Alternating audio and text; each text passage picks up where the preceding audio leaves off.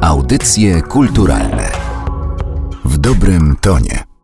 Właściwie dwa dzienniki przewrotne ukształtowały nowoczesną świadomość polską i jednocześnie, można powiedzieć paradoksalnie, ukształtowały antynowoczesne postawy współczesne. To dziennik Gombrowicza i Szkice piórkiem Bobkowskiego.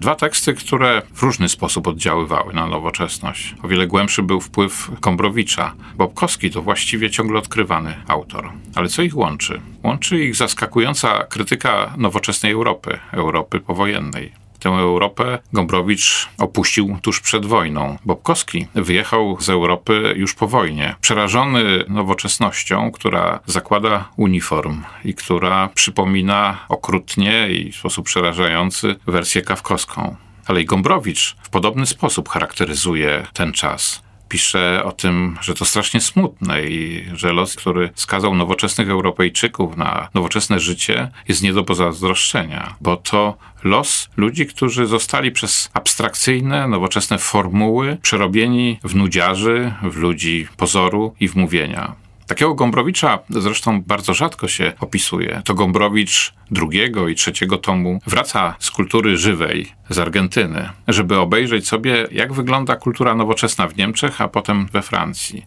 Jest przerażony, co się stało z młodością, którą deklarował i o której pisał tyle razy. Ta młodość jest młodotrupia. Ta młodość jest zaczytana, ale nie w tym, co jest pełne życia i pełne inwencji, ale w tym, co jest schematyczne, co jest w gruncie rzeczy nowoczesną interpretacją. Oczywiście z dzisiejszego punktu widzenia powiedzielibyśmy, że ta młodość, którą widział Gombrowicz, była naprawdę młoda w latach 60 60., bo dzisiaj możemy o niej powiedzieć nieco inaczej. Paradoksalnie drogę w przeciwną stronę odbywa Popkowski.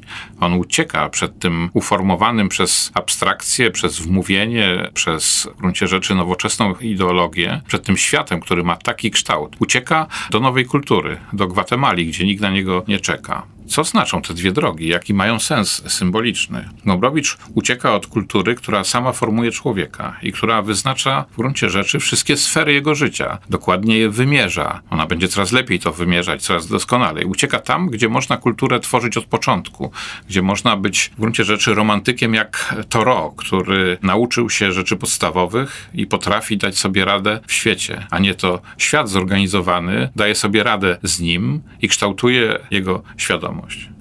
Gombrowicz jest zmęczony, odbywa drogę w inną stronę, ale w gruncie rzeczy możemy powiedzieć, że ta sama obojętność, dziwaczne zimno nowoczesnej kultury, które wygnało Bobkowskiego, spotyka Gombrowicza w Europie. Mamy więc dwie drogi nowoczesnych e, pisarzy, z pozoru rozbiegające się, ale w gruncie rzeczy te dwie drogi są wyznaczone przez ten sam impuls, przez głęboką krytykę nowoczesności, która przekształca jednostkę w pewną społeczność deklaratywną, w jednostkę, która zaczyna zapominać o tym, co jest jej najważniejszym prawem. Najważniejszym prawem jest dbałość o suwerenność myśli, dbałość o smak, również przekonanie, że można dociekać istoty rzeczy, nie dbając o skutki estetyczne, a nawet nie dbając o skutki społeczne, gdyż prawda, do której się chce dotrzeć, jest o wiele ważniejsza niż owo moralizowanie, które kultura nowoczesna wyznaje i którym traktuje te jednostki to jeszcze muszę na koniec powiedzieć, czym jest ten pozór w gruncie rzeczy, przed którym uciekają. Otóż deklarację nowoczesności obaj widzą jako formę skrywania okrucieństwa. Ta kultura nadal jest okrutna, ale na ustach ma piękne frazesy moralne. Nic dziwnego, że uciekają tak daleko.